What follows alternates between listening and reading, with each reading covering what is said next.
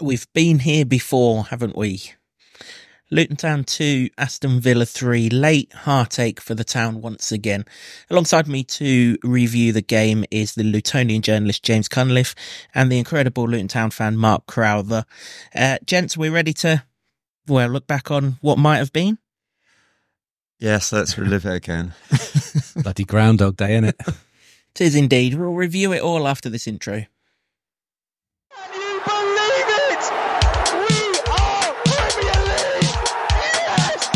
This town. I love this town. I love this town. You know what I love about this town is actually you. Everyone in it has got this massive soul.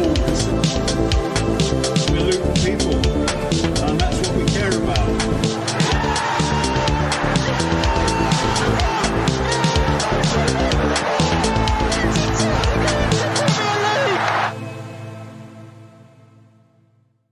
Hello everyone, welcome along to another episode of the Luton Town Supporters Trust podcast. As I said before the intro, we're looking back at Luton Town 2, Aston Villa 3, a night of so near, so far and so bloody annoying. And we'll sum it all up in the next sort of 45 minutes or so. Before we do that though, Mark, thanks for joining us for this episode of the podcast. In fact, you're with us for all of this week's podcasts, aren't you?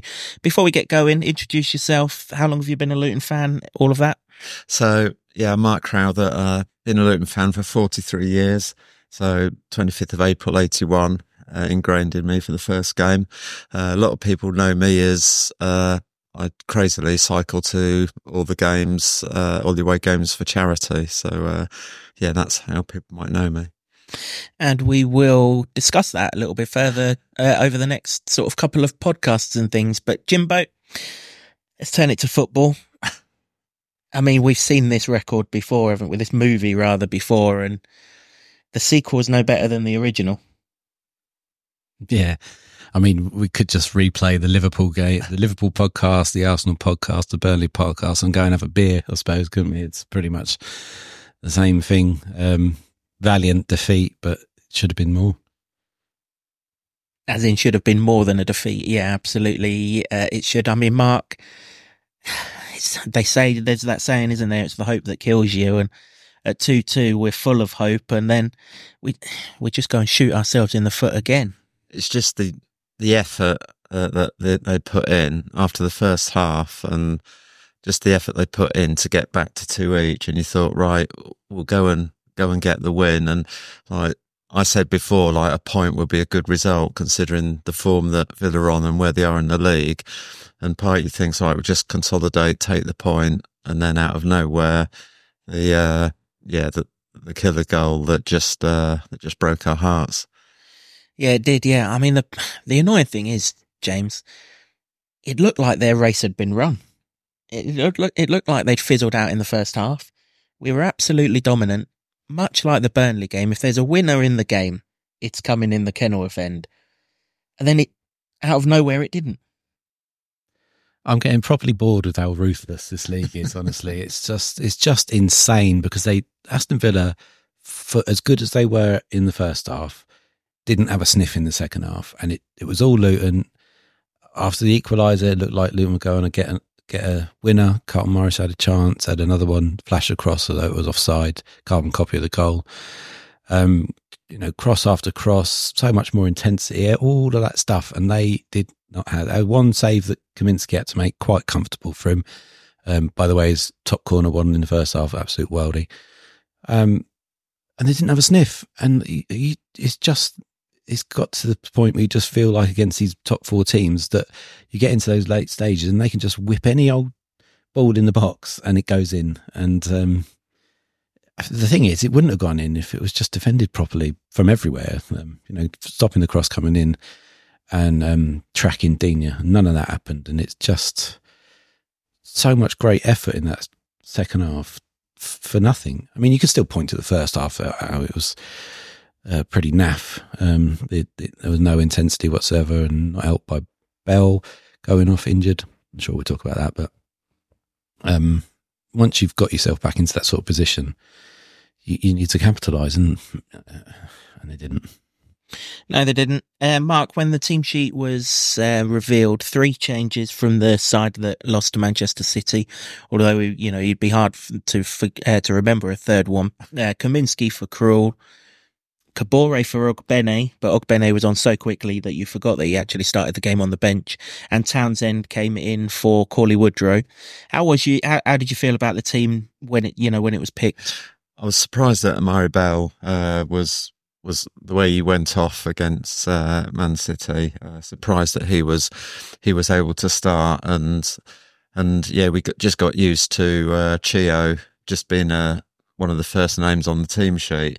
But we also appreciate that the amount of effort that they put in, that Rob's got to manage the team, and we're sort of getting threadbare on injuries already at the moment, and they know the players better than anyone, and so maybe it was just to just sort of give him a breather, although he didn't get much of a breather. how quick he came on. I also wasn't surprised with the third change with Corley Woodrow, just in terms of the way that Villa press and just trying to find that space. So wasn't too surprised with the changes, but more like just seeing Amari Bell, and obviously that came back after a couple of minutes. Yeah, it did. Yeah, and it's obviously a doubt in the build-up to the game. Rob said he would give him as long as possible. I think it's pretty obvious now, James, that they took a gamble. They put all their chips on black, and red came out on the roulette wheel, and risk worth taking, possibly, I suppose, if they could have got him through to half-time or something. It just highlights how much balance he brings that back three, doesn't it? And I like Mark says, Cheo was just rested because he'd played so many games and his rest lasted all of 5 minutes. Yeah, I mean, I don't think it was a risk worth taking in the end. I mean, we talked in the preview podcast about Gabe, whether if he's half fit, you give him a go, and did we even mention Elijah? Even though, you know, after we've done that podcast in the press conference, he said both of those players were not going to feature. But I think we're at this stage now where we need to get them fit. We can't play them half fit and risk further injury because there ain't enough games for them to recover from. If a hamstring befalls somebody in the same way it did Sambi earlier on in the season, and he's out for 2 months, then well, the season's gone, isn't it? So, yeah. But at the same time, it's threadbare. I think the main, if you're going to look for a positive from the game, it's that Hashioka came on and was outstanding, and suddenly the defensive issues don't look as bad. I mean, there's still not much options, chop and change, but it was an assured presence, really, and probably when you look back on it, probably should have come on a lot earlier than trying to deploy Doughty as a left-sided centre-back. Yeah, it'd be interesting if you asked Rob Edwards if he had his time again, whether he would make that change. Listen, Rob knows Hashi. He knows all of the players. He's got all the data at his disposal. Maybe Hashi's just not ready for what would have ended up being sort of 95 minutes with injury time and everything else that was added on. But it did affect the balance of the side, didn't it? Having Alfie as that sort of left-sided centre-back with Cheo as the left wing-back. There was, first of all, it took away Alfie's attacking threats and the crosses and everything that he provided so well in the second half. But we just had no width down that left-hand side, and we were just flat as a result, really, weren't we, Mark? In that first half, we just couldn't build up a head of steam at all. I think from the first half was Villa were just like, we didn't take Villa out of their comfort zone the way we did in the second half, and losing that creativity with Alfie out wide, as you said, having him in the middle, we just like everything was... Like the second half, we just picked up the pace and we just got them out of the comfort zone. Whereas in the first half, I think everything was just too comfortable for Villa. Goals change games and goals influence games. So when they got the goals, they could control the game even more. But we just created very little in the first half. We didn't look any threat at all. And yeah, it was just it was just like a struggle in the first half to sort of stamp our normal pressing game, the normal intensity that we're able to put. I mean, look at some of the best teams that we've put on the back foot with our intensity, our pressing. Arsenal, Man United, all the best teams have struggled to cope with that intensity, and it just wasn't there in the first half. Yeah, no, that's right. We got pelted in the comments of our preview show for saying Aston Villa were bad on the road. We didn't actually say that, did we? We just said they're not as good away as they are at home. That's a compliment to their home form, rather than that was the difference. Rather than saying that they were bad away. I looked at the odds earlier, James, for Ollie Watkins to be the player of the season this season. There are 8 names ahead of him. Admittedly, they all play for Man City or Liverpool. But if there are 7 better players in the Premier League than Ollie Watkins, I haven't come across them, and I'm kind of glad I haven't come across them, because he looked lively as anything in that first half in particular. Every time McGinn or Douglas Luiz or Leon Bailey had the ball, he was sprightly, he was sharp, his feet are so quick, and I don't just mean his pace, I mean the way he just gets the ball out of his feet and then wallop. And the shot that hit the post was a perfect case in question. And if he'd scored from one of those chances, you'd have been like, well, fair enough. He's top-class operator. He's done it to all of the teams in the league. But Luton don't concede in that fashion. They concede from a bloody free header from a set piece. Now, he's not the tallest bloke. You know, they brought a lot more giants up than him. Yet it's him, top scorer, one of the top scorers in the league. I think it's only Salah and Erling Haaland above him. And he's given a free header 6 yards out, 7 yards out, whatever it was, to open the scoring. And you're like, Town, for Christ's sake, we're killing ourselves again. Well, yeah, that's the thing, isn't it? I mean, we were talking about like keeping it tight for the first 15, 20 minutes, and they managed to do that. But yeah, he had some chances and stuff. And you're going to expect or need Thomas Kaminsky to make some saves, and he did. But it's bordering on unforgivable to give a player of that quality the time and space that he had. There was not a soul around him for the header. I mean, you could argue maybe that Mengi gets blocked off, not in any way that would draw a foul, but that stops him from getting there. But then you've got to bully away to the ball, or bully away to the man, and it's just so disappointing that they were so good in crossing and heading from set pieces and things like that. To concede one like that with absolutely no one around him is just so frustrating, because you've given the platform we wanted. We spoke about it, even though the game was a bit drab and Luton didn't have much go forward. They were keeping them out, and it's just so soft again. The atmosphere goes a bit flat, and then the second one is almost. It's almost worse because, like I say, there was a slight blocking that means Mengi can't get to him for the header, but they've just switched off. And we've talked about this so many times. You cannot, not for a second, but they switched off. You can't blame Cheo for playing him onside, because on the other side of the pitch, there's 2 or 3 defenders closer to Watkins who are just not paying attention. And he goes through, you know, albeit his first touch is unbelievable and his finish is outstanding. But you've got to go with your men all the time, and it's so frustrating. That's, you know, they all talked about. I spoke to a number of players after the game yesterday, and Edwards all talked about it, that the first 2 goals were really disappointing, and I mean that's putting it lightly, really. Yeah, that's what I meant about Watkins's quick feet. The touch of that, the left-footed touch was perfect. He couldn't miss. Unfortunately, and he didn't miss. And I mean, in contrast, in that first half, Luton were trying to spray balls out to the wings, and they either weren't going to people, or players would fall over. It's like it's a Kaboré falling his ass. You know, yeah, improved after the break, but just nothing was going for him. And there was a point where Ross Barkley was trying to find something in his quarterback style. There was no movement in front of him, and he's getting so exasperated. He threw his arms up in the air. And, you know, whether that's because we're missing the running of Brown and Adebayo, perhaps, but there was just nothing there. And Villa was so comfortable just with those banks of 4. I mean, you probably could make it an extra one in there as well, but it was compact, and they didn't look troubled. Maybe that's the sign of a top team, but they just didn't do enough in the first half to try and get it, to try and impose themselves on the game. No, we didn't.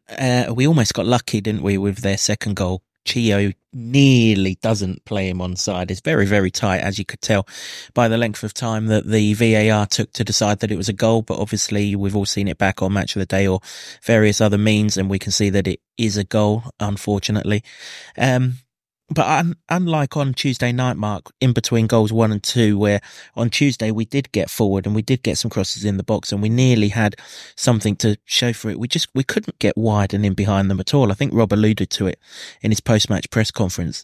There was just, they defend quite high up the pitch, but there was just no way in behind them. We almost had to go round the enclosure to get around them. It was just mad. And I mean, thankfully it all changed in the second half, but we just couldn't find a way in that first half, could we? No, like I said, they were just too comfortable and needed to be taken out of their comfort zone. But it just seemed too congested. I think after the last two home games, the Man City and the Man United, where we conceded really early, it was just, for me, it's just stay in the game. We don't want to be 2-0 down very early on, and just stay compact and be competitive and not give them anything silly. But the other side to that is trying to impose ourselves on the game and show the intensity that we've been famous for this season. But we just couldn't make our mark on the game to make them feel uncomfortable. No, we couldn't. Rob said that he didn't give them a rocket up their arse at half time, but he's given them something, whether it's a can of Red Bull or something. But we came out much the better side in the second half, James. Maybe not straight away, but once Hashioka came on, it was all changed, wasn't it? Alfie went out to the left, where he's obviously a hell of a lot more comfortable. Cheo got in between their two lines and had the pace to go at their defence. And all of a sudden, we were on the front foot. I don't know if their intensity dropped a little because it was so easy for them in the first half, but either way, we were getting in down that right-hand side. We obviously sort of targeted that because every attack was coming down that side, and you kind of got the feeling that we were going to get back in the game. And then we did get back in the game, and in swinging corner, the only one where Chong actually blocks the goalkeeper off, again not in a foul way, but stops him from coming. He came for every other one and caught every other one of the in swinging ones, but we finally got the goalkeeper blocked off. There's an incredible save from Matty Cash on the line from a Reece Burke header, which thankfully all he can do is just direct it into the path of Carlton Morris, who gets it back into the middle, and after a bit of a pinball and scramble, and it's like a school playground, wasn't it, for a couple of seconds. Thankfully it fell to Heath Chong, who probably rather enjoyed scoring in that game in particular after the stick he was getting in the first half, and got us right back in the game. Yeah, it was a good goal at a good time to get. And I mean, they did their very best to try and keep out not only the Cash one, which is unbelievable instincts because Reece Burke is always point blank and he's on the goal line. But when Morris recycles the ball, Burke gets the touch and Martinez gets in the way. And you're thinking at that stage, I mean, it all happens in a split second, but it's enough time for everything to go through your brain that this is not going in. So the fact that it did and Chong managed to, it's obviously lifts the crowd and stuff like that. And it was deserved at the point. It had been coming. And it gives you hope, gives you a chance. Villa have done that before. They've gone 2-0 up. Ollie Watkins referenced it in his Sky Sports interview straight after the game that's happened. I forget the game that they did it, but maybe it's something where they have been so comfortable and they go 2-0 up, they think they've won it. Who knows? But, you know, Luton definitely did impose themselves more. So it could be, you know, 6 of one and half a dozen of the other in that respect. So, but yeah, it was a good goal to get Luton going. But the thing is, they kept pressing and kept going, and to get the second, and then there only looked like one winner. So I can't believe we're sitting here and we're not talking about that. Yeah, exactly. Yeah. Mark, he wasn't with us for the preview podcast, but myself and James highlighted the fact that Villa do not defend set pieces well. We just had a taste of that with that corner. And then we've been speaking a lot about Groundhog Day on this podcast. Anyone who went to Everton, the league game, they saw this move coming because Alfie's ball to the back post is absolutely inch perfect. And Morris, like he did at Goodison Park on the volley, straight in the bottom corner. It was almost like all Aston Villa had to do was put dark blue shirts on it, and it would have been an exact replica of the goal. But it really did get us hope get our hopes up. And as James has just said, at that point, you think plenty of time left for a winner, and it's only us that's going to get it. I mean, that Carlton Morris goal, I mean, when you watch it back on TV, it looks even better because the ball's coming over everyone. It's going to the back post. Carlton's obviously seeing it coming over, but his touch to put it in from there, the first touch was just, like, to put it in was just incredible. And like I said, I'm in the Kenilworth right behind the goal, and it looks a great finish, but when you watch it back, it's just like an amazing goal to be able to have that skill to do that. And like you said, it's a replica of Everton, and knowing the detail that Rob and everyone puts in, you guarantee that Carlton's going to be practicing that however many hundred times, and practice makes perfect, and it was a perfect goal. Yeah, it really was. Yeah, he wrestled away from McGinn at the back stick, didn't he? And thumps it in the bottom corner. And like I say, James, from there was only one winner. Spoiler alert, they're wearing orange. And, another gorgeous chance comes Carlton's way. I think it was Jordan Clark who the ball was rolled back to on the edge of the box. He crosses it, and Morris is in acres of space inside the penalty box. I don't know if he realised just how good a position he was in, but he heads it straight at Martinez either side of him, and you think we're 3-2 up and pandemonium ensues, but straight at a world-class goalkeeper. You don't want to be critical, but we've mentioned it when we're comparing ourselves to these other elite strikers. They don't find middles of the goals, they find the corners of the goals. And had he have done that, and of course he didn't head it straight to him on purpose, I'm not saying that he did, but had he have found the corner, put us 3-2 up, who knows? Yeah, well, I think you can be critical on the one hand, but also acknowledge that Morris has come good, because he had a tough time in the second half of the first half of the season, if that makes sense, before Christmas. The win. Yeah. So he scored a couple of goals, didn't he? And then a long period without goals, and then he spent some time on the bench, and Elijah came good. But since he's come back into the side, and the formation change that we mentioned maybe a month ago, where Elijah was up top and he was just behind, and that he's found a new niche, and he's come good, and he's started scoring goals or assisting goals ever since the two we came off the bench, and most notably the Sheffield United one. He's been in and amongst it. So he's come good. He's found a place and a rhythm in the Premier League. And then on the other hand, we've just seen Watkins, and before that Haaland, get a sniff and take it. And you get ahead a lot of that. And he rose highest. It wasn't like I don't think he was particularly challenged in that. He had a good run at it. He got a good connection, but it's straight at keeper. And if you just stick it either side, maybe you've got a chance. So these are the margins. We know this. I mean, it's no slight on him or any of the other players that they don't have that elite quality yet. Maybe they could get it, but it's just when you look back on it in hindsight, isn't it? Like, if that goes in, that's it, it's game over. And but even at the same time, they did not have a sniff. It wasn't like, well, my god, look, they're going to come good and come back, and they didn't pepper the goal. They weren't on top at any stage. It wasn't like, oh, they've had a good 5 minutes or anything like that. So to concede like they did the third one is just an absolute sickener. Yeah, I mean, XG doesn't count for a whole lot, but our XG in the first half was 0.06.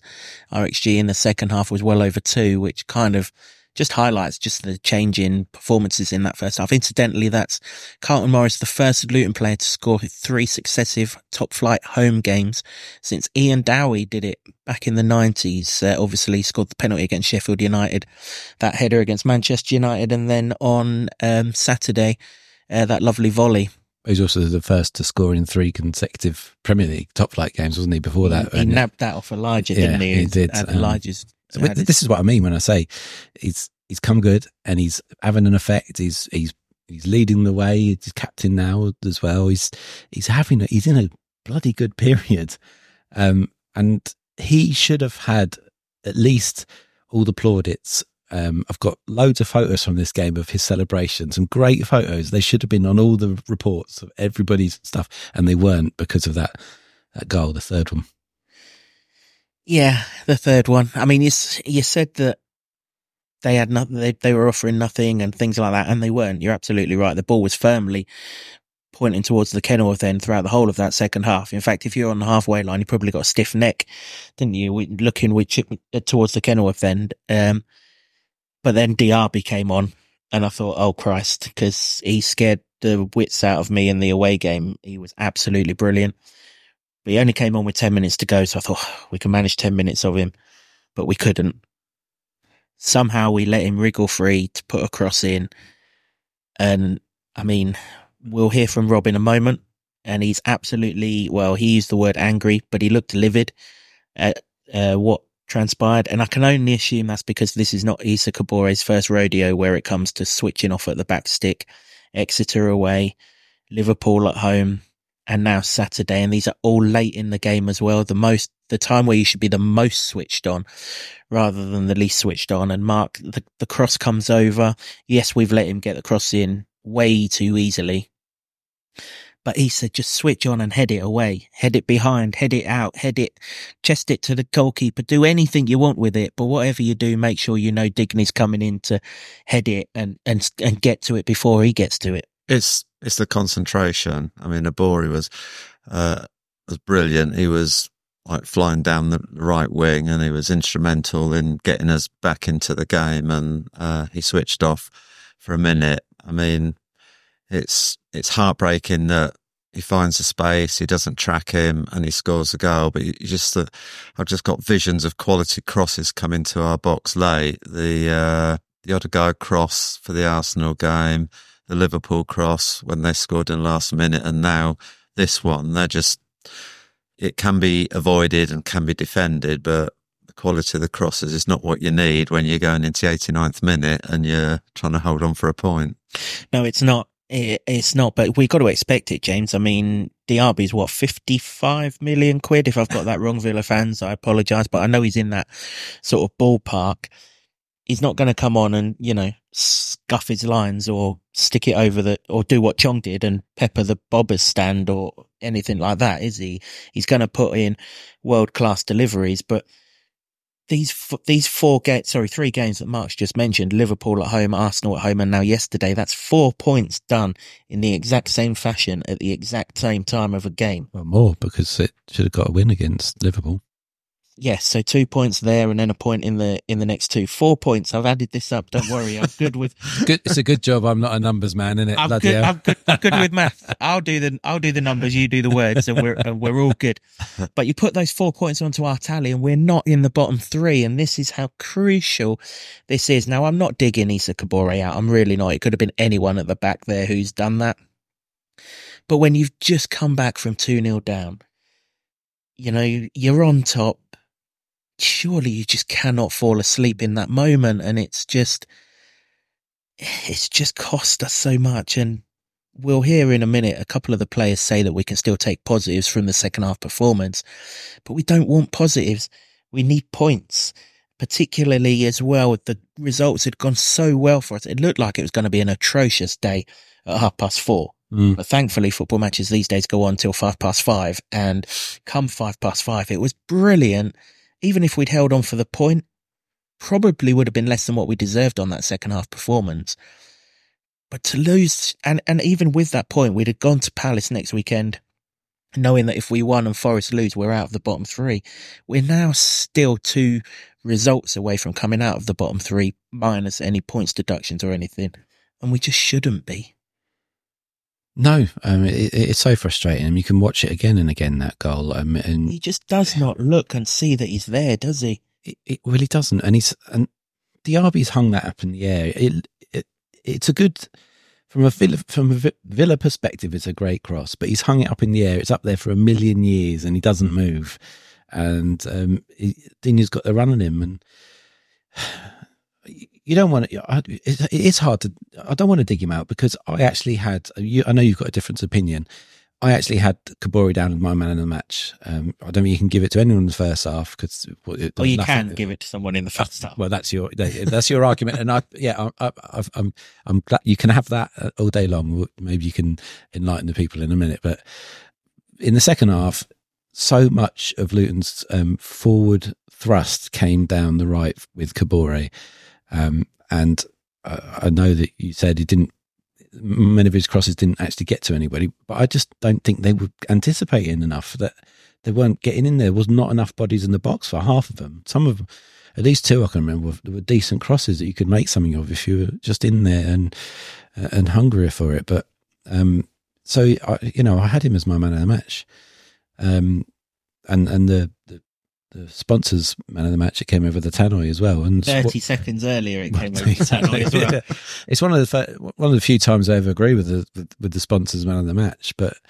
And I'm led to believe that he was so upset by it that he couldn't go and actually do the presentation thing in the lounge afterwards, which fair enough. He probably, that he feels it at least. But and he's young, isn't he? He's inexperienced, and maybe this is part of that. But it is costly, so costly. Yeah, like I say, if it was the first time, then fair enough. But this is the third time, You don't want to be critical of footballers, and I certainly shouldn't be, because they have as much talent in their toenail as I do in my body when it comes to football. But we're in a league where we've spoken all season about learning, and we've learnt so much in this league. If the same error keeps on happening to the same player, at some point you've got to say, listen, when are you going to learn? And I don't know, Rob was angry for a reason, and I can only think it was for that, because it's not his first. Well, he's mentioned that they didn't stop the cross as well, and that's right. It is right, because I mean, I can't emphasise this enough. As good as they were in the first half, they did not have a sniff in that second half. They weren't throwing balls in the box. They weren't running through. They weren't cutting a sway. They weren't passing through. There was nothing. In the end, they've won, and that's fair play. That's why they're top four. But you've got to take your chances when you can. And there was a chance there for a win, didn't happen. So then there's a chance there for a point, and you've got to take it. Yeah, you do. It's, well, dare you say it's sending us down, and we don't deserve to be sent down. Just to clear up, my man of the match was Thomas Kaminsky. But for Thomas Kaminsky in that first half, we go in an absolute country mile down. And the save he made from Yuri Tielemans, I think it was Tielemans, my memory's playing tricks with me, that was going in the top corner, is an absolute worldie of all worldie. He made save of the month contender up there place, didn't he? This was even better. It was, brilliant save. He was my man of the match yesterday. But, fair enough. It was given to Kaboré. I don't use stats as a guide very often, James. But I did look on the whoscored.com website after the game yesterday to see who they thought was our best player. They actually had Kaboré rated our second worst player. Wow. And, that I wouldn't say he was that, but at the same time, as I say, he wasn't my sort of man of the match.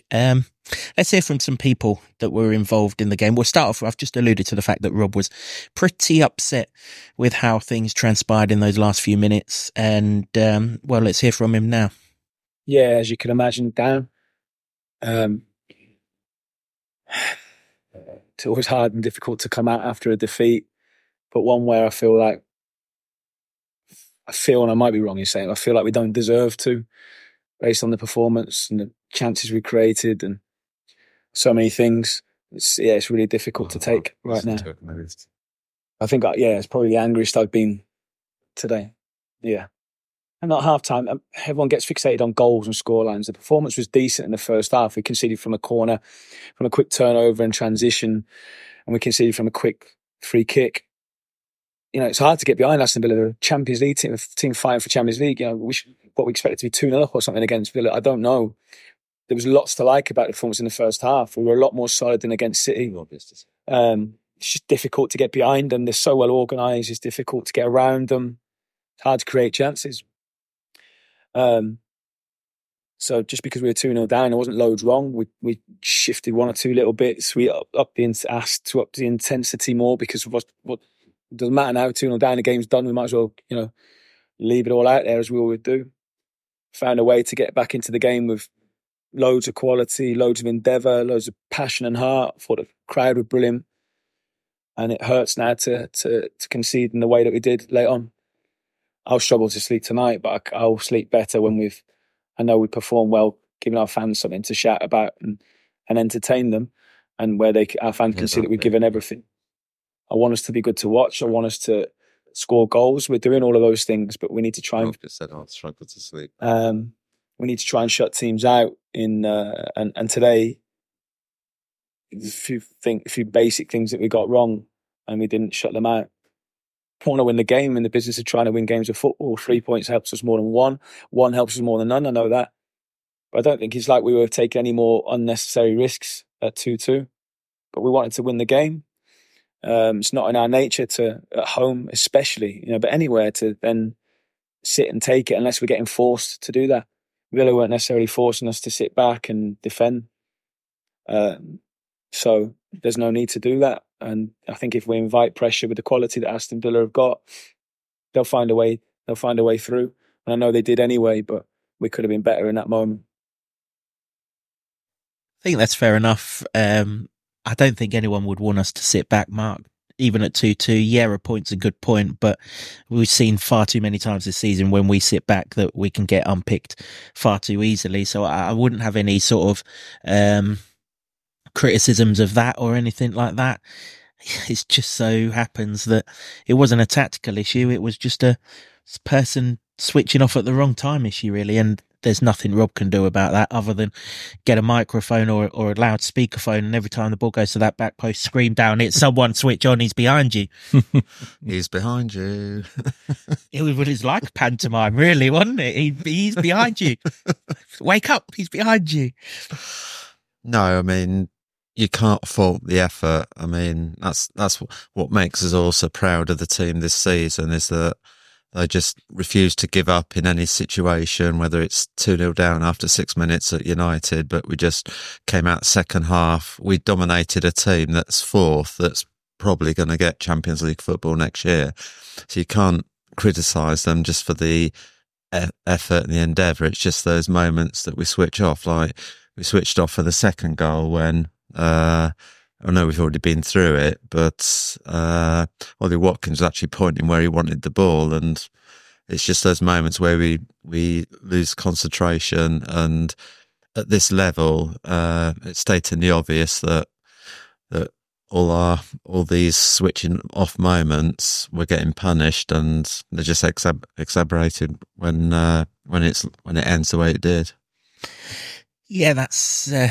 It does seem at the minute that every time we make a mistake defensively, it ends up in the back of our net. Hopefully, that's just because of the last few games we've been playing against teams in the top 4, 5 and 6. And now that we're playing teams in the bottom 4, 5 and 6, it might level itself out a bit. We hope that's the case anyway. Let's get some more reaction for you. We've spoken about Carlton Morris as a positive, James, or rather you have. Let's hear from the town skipper. Yeah, obviously really disappointed, to be honest. You know, it's another... of the performance being there, but us not coming away with any points, it's frustrating. But the first half weren't really us, you know, we were losing too many duels. When we started, we weren't really at the races, and, you know, second half, it was like the switch flipped, and, you know, that was our second half performance-wise, but, you know, as I said, it's disappointing not to come away with any points. Carlton, Amari went off in the first half, so we were disappointed. His injuries seemed to all mounted up, which is disappointing itself, but did that perhaps have an effect of that first half? Maybe, you know, it's hard to tell. We've got a lot of injuries at the moment, but, you know, try not to get too bogged down on it. We just control the controllables. Your mate Elijah, who's doing well? Yeah, he's doing well. You know, we don't want to take any chances, obviously, with a hamstring. It can get a lot worse, but yeah, he'll hopefully be back soon as possible. But finding the net yourself now, that's a couple of games in a row where you've been involved in goals. That must be... good for you. Yeah, I mean, listen, obviously that's my main job as a forward, you know, creating goals and scoring them. But, you know, it's extremely frustrating when it doesn't follow with a result. But, you know, I'm just going to keep working hard, keep the team positive. We it's a humble, hard working group. You know, that's what we do, and that's what's going to get us out of this fight. Yeah, I like Carlton as sort of the leader and the captain. He's the perfect person to sort of front up. It's, as James said earlier in the podcast, it's a shame he was fronting up after a defeat. He certainly didn't deserve to do that. And I mentioned the WhoScore.com ratings. He was our highest rated player over the course of the afternoon on that website. So, yeah, another good performance from Carlton Morris. Another positive that we need to speak about, James, we spoke about him after the Man City game, but I think it's only fair that we speak even more about him after this game, because he played a completely different position to when he come on against Manchester City, is Daiki Hashioka, who, I mean, the game changed once he came on. Yes, it changed, not just because he came on, but because of what it meant to Alfie, to Cheo, and everything else. But this is a guy who's, we're led to believe, is a right back stroke right wing back who can play right centre back. No one mentioned that he could play left centre back with his eyes shut, really, which is how he was playing it. You can tell that he's a Luton Town signing, can't you? He looks so natural on the ball. Doesn't matter whether he's given the ball in a tricky situation or whether it's not quite to his feet or it's, you know, it's kind of up around his shins or whatever. He'll just control it, move it on. He's got pace to burn. He just looks an exciting talent, and I want to see a bit more of him, to be quite honest. Well, I think you're going to, mate, because we've got no defenders. So, it's good that he's come in at this time, because I don't anticipate that Bell's going to be back quickly. I mean, we hope. I hope I'm completely wrong by that. And who knows about Osho, because he wasn't even in the squad. So, well, Mads has put out a video, hasn't he, of him doing some exercises. Hopefully, that means he's a bit back sooner. Although, the previous home game, I saw him walk through the mix zone, like he only had one leg, so God knows. Well, also, we thought marvellous his social media post meant he was coming back in the foreseeable, and we might not see him again this season. So stop giving us hope with these social media posts, lads, because Sambi's put one out of him and Eli as well, bashing the hell out of a bike. And, you know, just get on that pitch, please, especially you two. Yeah, absolutely. But, yeah, but I mean, in terms of Hashioka, he was quality. He looked assured, did simple stuff, but I had every faith that he would come in and do that anyway, because when you just look at how the Japanese side played in the World Cup, every single one of them, 100% effort, all knew their roles very well. None of them particularly spectacular, but as a unit, fantastic. Obviously beat Spain, beat Germany. You don't do that if you're a bunch of mugs, and that's got to be a football culture there. So you would hope so anyway, and everything that you saw from that game suggested that that's not his position, but he comes in and he does it well. It makes it look a bit simple, and that's the sign of a top player. Obviously, you know, how many times have we waxed lyrical about Ross Barkley and Sambi for the same sort of thing in a different place, and obviously more attacking, that they just seem to have time and space and don't look rushed, and that was the first impression of Hashioka. I mean, you know, he came on before for a little bit of a cameo in the previous home game, but what it does, obviously, in that game is freed up Doughty from probably his head spinning, having to be here as a left centre-back. I mean, I couldn't even believe it when I saw it happening. I was like, what the hell upside-down world are we in here? And Cheo a bit further forward as well, and you know, he had a good second half, as many of the others did, and Doughty too got further forward, was able to play in some crosses. He was obviously got the assist for Morris's goal, so it gave more impetus in attacking sense, when in the first half there was absolutely none, there was nothing happening. So it changed things up, and maybe actually, I don't think there'd be a complacency from Villa. They probably just were on easy street, and they didn't have to try very hard to be 2-0 up. So they, you know, but then when the game changes in that way, and you've got two extra players that had to be on the pitch doing what they're supposed to be doing rather than something pretty alien to them, then it all makes sense, and it all stemmed from Hashioka's introduction, I think. Yeah, it did, Mark. I mean, we've only seen him twice, but you can see him becoming quite a cult sort of hero at the club, can't you? He's just, both times he's come on the pitch, he's come on with a smile on his face, and he just seems to be enjoying it, and he's obviously got a work rate that Town fans love to watch. And yeah, like I said, I'm looking forward to seeing more of him. It's his energy as well. I mean, when he came out on the pitch for the Brighton game, he just has that personality that you warm to, and his energy. And I saw an interview with Rob saying that he's got a goal or two in him as well, judging by what he's been doing in training.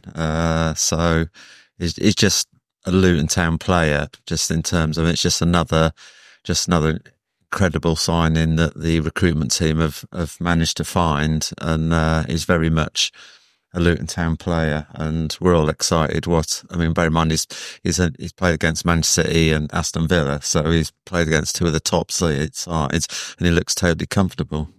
He must be thinking what the hell's going on, because when he came, they battered Brighton 4-0, and then the game after that Newcastle won, and it's been a bit the opposite ever since. But he's got to be pleased with his debut there. Yeah, absolutely. He has. Yeah. It wasn't his debut, was it? Premier League debut. I'll let you off with that one. Yeah. He has. This all sounds stupid, but I actually thought we defended all right yesterday. I did, compared to how we defended in a kind of kamikaze way against Man City. By and large, Mengi was as good a match for Watkins as he could be, particularly in the second half. Every ball that went up to Watkins, Mengi was in front of or threw him out the way, and, not in a sort of fouled way, but was just stronger than him. And Reece Burke was a Rolls Royce again during the game. He was kind of unlucky for the second goal, wasn't he? Because he was just in the process of getting booked, and the referee didn't really give him time to get back into position before he let the free kick get taken. I understand that. If that's the other way around, I'd want the free kick to be allowed to be taken because it's meant to be your advantage. I get that.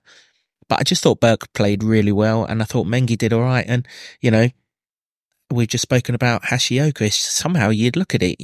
We're not defended too badly. You look at the scoreline, 2-3. How's that happened? Exactly. I still can't fathom it because, how many more times do I have to state that Aston Villa didn't have nothing in that second half and they've still come away with the win? It's beyond frustrating. If that's not the thumbnail for this podcast, Aston Villa had nothing in the second half, then you're doing it wrong. To be honest, let's hear from Reece Burke, because it's great to have him back. We love him on this podcast, and he's obviously just played two 90 minutes in succession, which we're always a little bit nervy about, aren't we, with regards to Reece Burke, but he seems to have done it perfectly, and long may that continue. James caught up with him after the game. That felt like a sickener at the end. What was your take on it? Yeah, no, we've got it as a team. Obviously the first half weren't good enough from us. For second half, we was the better team. Obviously, got ourselves back in it, and to be fair, looked like we was probably the ones that could have nicked it. But yeah, disappointed with the last goal, and then obviously to come out with the game with no points is it's disappointing. Feels harsh, doesn't it? Because I know you're playing the likes of Liverpool and Arsenal, but these late goals are the killers. Yeah, again, we need to obviously learn from it. I know the last goal was a killer, but even the first two probably not good enough. We need to look at that and obviously get better. What happened at half time must have been some rousing team talk, because it was like night and day, different performance second half. Yeah, I just think as a team and even the staff, we just knew we wasn't where we can be. And it's been like that quite previously as well, starting games slow and obviously chasing them. It was better second half. Well, I think the lads came out fighting, and again we did manage to get ourselves back in the game, but as you say, we didn't get anything. Yeah, it was disappointing in the end, but do you take heart from that second half performance? Yeah, definitely. We need to take that into the next game and try and start games how we finished today. Obviously first half was a bit difficult, losing belly early on, but we've got players coming back now, hopefully for the next game. And again, I think the next few games are big games for us in terms of trying to get some points on the board. We need to keep pushing on and fighting. We've got a great bunch of lads, and I'm sure we'll do that. His defensive injuries are racking up, aren't they? Amari went off today, and early doors, so I think 7 minutes. Did that probably have an effect on the first half, or were there other factors? No, I wouldn't say that. Obviously, it does disrupt the game a little bit in terms of him coming off early, but no, I thought the way we carried ourselves was good. I thought especially the second half, we made a few more subs. Hashi's come on, not really played a lot for us, but again, I thought it was brilliant. And I think everybody that came on, we'd done well. And I don't know, I think after half-time, it's sort of like a reality check to get everybody firing again, and I think that's what happened. I guess Hashi might have to play a bit more now, given the injuries. It's one of those bare-bones scenarios, isn't it? Yeah, again, that's down to the manager, what he wants to do.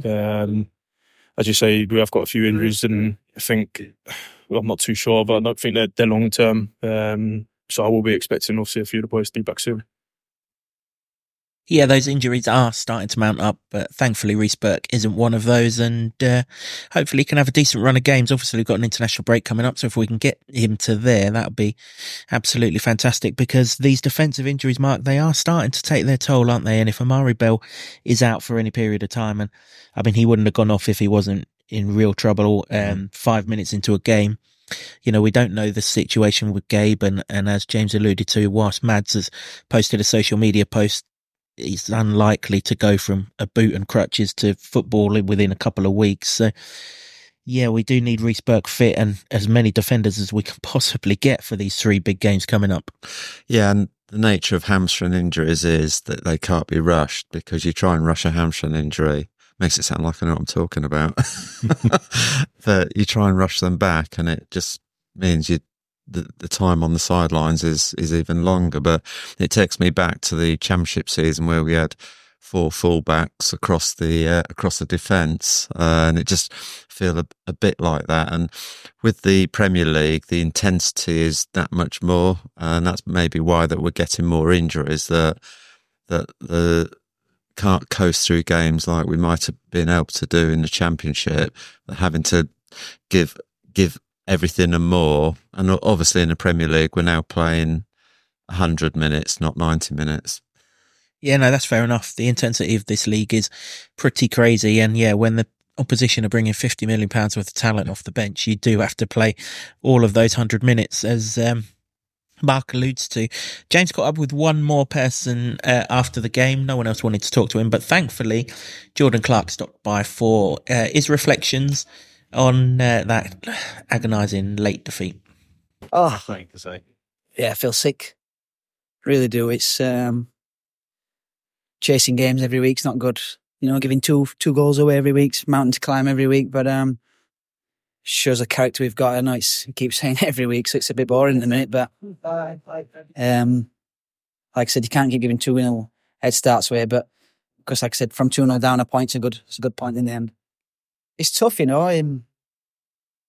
Obviously, we're making the same mistakes every week at the minute, so it's something we need to address. It's nothing to do with tactics or anything like that. It's just like individual errors which is costing us, but we need to stick together as a team and iron it out ourselves in the change rooms and in the meetings and stuff, and we need to improve quickly, because like I said, we're running out of games, you know.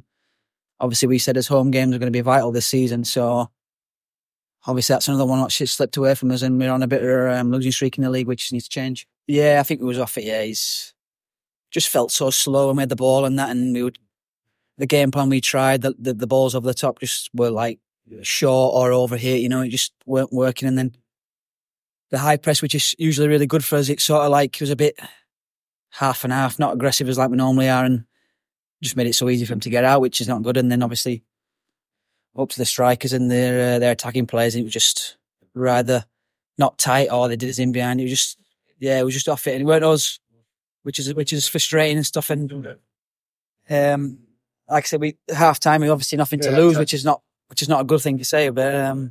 Yeah, got back into the game really well, and then obviously, like I said, I thought there was only one winner. I felt there was only one winner in the game, you know, and I thought it's coming. We had a lot of chances and stuff, and a couple of misses, and but the worst you get is a 2-2, you know, and you take a point away from it. But like I said, to lose a game is a bit of a sick one. The stuff we worked on, we never carried it out, you know. It was either the quality or the press or anything, just. It's a bit lackluster, really, and we were like a bit too nicey, you know. And we know when teams come here, you've got to upset them a little bit. And you just said, obviously, you've got nothing to lose now. Bit of a funny one, because everyone knew, you could tell we were off it, so we needed a reaction. And we said, if you get the first goal, obviously we know we can do it. This, especially at the Kenny, you know, we get 1 and 2, and then we go on to win the game, but. Like I said, when I got back to 2-2, I felt there was on a winner, but obviously it wasn't to be. So, yeah, disappointing in the end. Obviously, just a little bit of background noise in that last piece of interview. As we said on previous podcasts, the mix zone is in the corridor at Kenilworth Road, so we do apologise for that. We've done our best to get rid of as much of it as we can, and hope that basically you got the gist of what Clicker was saying with it. And he's quite right, Mark.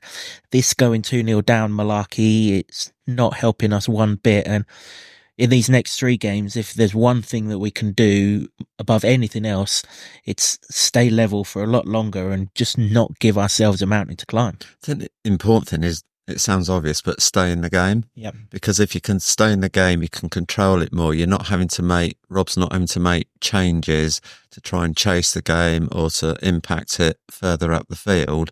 If we get the first goal, you can control it more. The substitutions can then manage the game better. But Clicker's right. It's when you go 2-0 down at this level of opposition in this league, it's really putting a big shift and a big effort in just to get back into the game, to get to get level. But it's just frustrating. But just got to try and stay in the game a lot longer than we are doing. And I've always said that the first goal is just absolutely critical. You get the first goal. I know we've conceded a few leads, but you get the first goal, you can control the game better. Yep. Yeah. We've said throughout many podcasts, the first goal in this league in particular is absolutely essential. And to be fair to us, James, when we don't get it, we still get ourselves in a position in games whereby we can get something from the game. You know, you think of sort of other games, you look at other teams and they're losing 4-0, 5-0. We don't do that, whether we concede the first goal or the second goal. At some point in the game, we're in there to get something from each game, and it's like, I don't know if that's more annoying. It was put to Rob in a part of his press conference that we didn't put on the podcast earlier, but I don't know if it's more annoying that we're in every game or whether we'd rather be beaten a few times and then get what you get out of the games that you are actually in, if you know what I mean.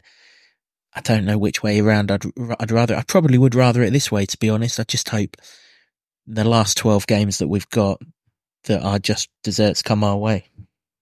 I think it has to be this way around, because the other option is just get battered and demoralised, really, and that's what the other two below are seemingly dealing with, whereas Luton have fight in them, and even most games there's sort of one goal in it.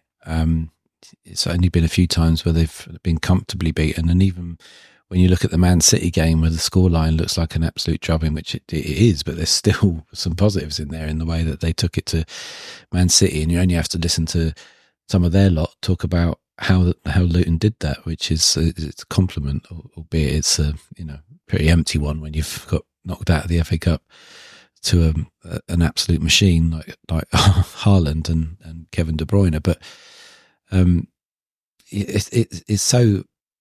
it's disappointing in the extreme, really, to be for a third home game in a row to be 2-0 down, at least two goals down by half time. Considering all we wanted was them to be in it by midway through the first half, and still two goals because of a lack of concentration. You wouldn't mind if Kevin De Bruyne was doing that too. I mean, you would mind eventually, don't get me wrong, but you'd come to terms with it if Kevin De Bruyne type player was absolutely running the show and playing at a level that you can't possibly get to. But it's just mistakes, and mistakes. It's always mistakes. How many times have somebody, everybody in the opposition team's had a touch of the ball, but when they've passed it around Luton, that's not happened. How many times it's been a worldie? Twice. Mistakes all the time. Still costing. Yep. Hopefully that second half performance can be replicated in the next three games. And if it is, I'm certain that there are points up for grabs for us, and there needs to be. We get into that part of the season now where performances need to go down as not particularly important in comparison to the results. And yeah, hopefully we get some of those. That's it for the football part of this podcast. But Mark, we got you on particularly on this episode of the podcast because we're just over a week away from that rescheduled game at AFC Bournemouth, which is going to be an emotional night for everyone and an emotional day for you because you're running a special challenge. Talk to us a little bit about what it is that you're doing on that day. So as a lot of people know me, know that I've done the Premier Pedal Challenge this season, and I've already cycled to Bournemouth once, so you'd think I'd know the way. I hope I do, but no, so obviously it's a massive day. It's very emotional for the club because of what happened to Tom, and so I've decided to cycle to Bournemouth again, but I'm trying to raise awareness for the British Heart Foundation. And basically it's 124 miles. I was tired the first time when I did it over 2 days, and this time I've got to do it in a day. So, but basically it's for a great cause. It's raising awareness, for all the heroes that helped save Tom's life at the original game, for the fantastic work that British Heart Foundation do. But also I'm sort of raising awareness. And as Tom has said in his interview, it takes 15 minutes to learn how to perform CPR. And I've included a link on my donation page. I've been on and I've done it, and it was very clear and very easy to sort of be trained on what to do in CPR. So basically, within 90 minutes of a football game, five people suffer an out of hospital cardiac arrest. So I think it's really important that people understand what to do if they're put into that situation. So I'm basically cycling to Bournemouth. If anyone wants to join me, whether it be a mile or however far, it would be great to see you. I'll be setting off from Kenilworth Road at about 7:00 on the Wednesday. So far I've raised £185 for the British Heart Foundation. So if anyone wants to support, whether come along or donate, it will really help. It's going to be an emotional day for everyone. It was just a harrowing experience from the game in December, as everyone knows, and it's just like for Tom, who's our courageous captain, is just trying to sort of like do my bit, basically. Yeah, I sort of introduced Mark before the intro to this podcast as an incredible Luton fan, and this is exactly why I introduced him in that way. It's fantastic what you're doing, Mark. I mean, fantastic what you've done with all of your previous cycles. But like you say, this one's going to have that sort of extra resonance because we're talking about literally life and death here. And of course, we all feared the worst on that dreadful day back in December. We know that there's lots of people that watch this, not necessarily Luton fans, but you don't have to be a Luton fan to support Mark in this challenge. He's going to cycle from Kenilworth Road to the Vitality Stadium in 1 day, 124 miles in a day. That's an incredible, incredible effort. If you can just spare a few pennies, they will go to a very, very, very good cause of the British Heart Foundation. We will put Mark's Just Giving page link in the video notes for this podcast. They're all over our social media feeds, and they'll be over our website as well. So if you can spare anything to Mark as a donation, or if you want to join him, as he said, he's setting off at 7:00 that morning.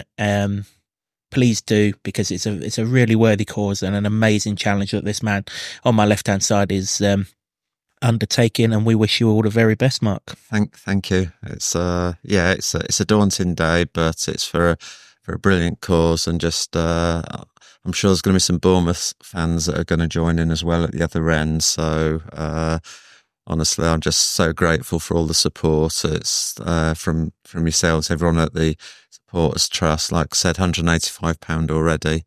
That money will really help. So yeah, just thank you to everyone, and look forward to the day, I think. Absolutely. I mean, if you're going to the game, obviously we don't need to pay and you had a ticket to the first game.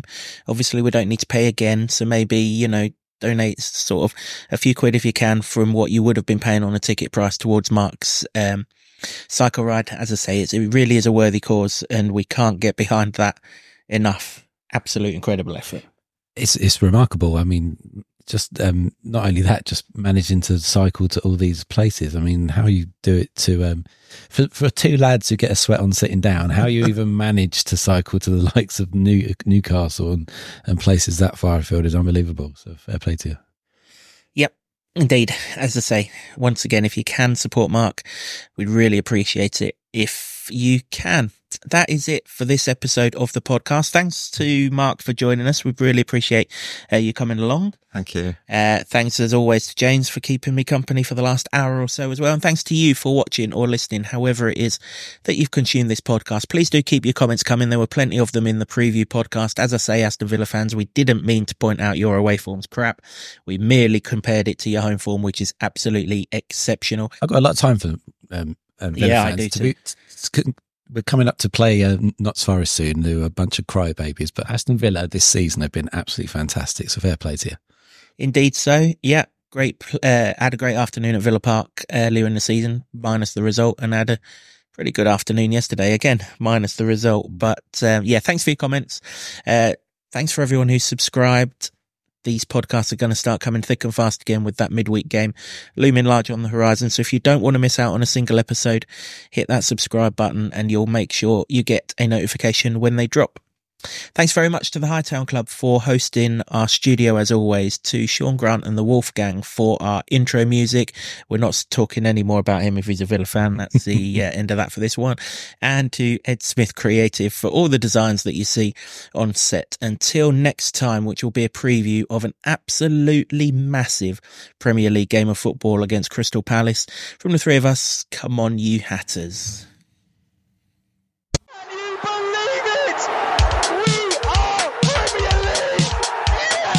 I love this town. I love this town. You know what I love about this town is actually you. Everyone in it has got these massive souls.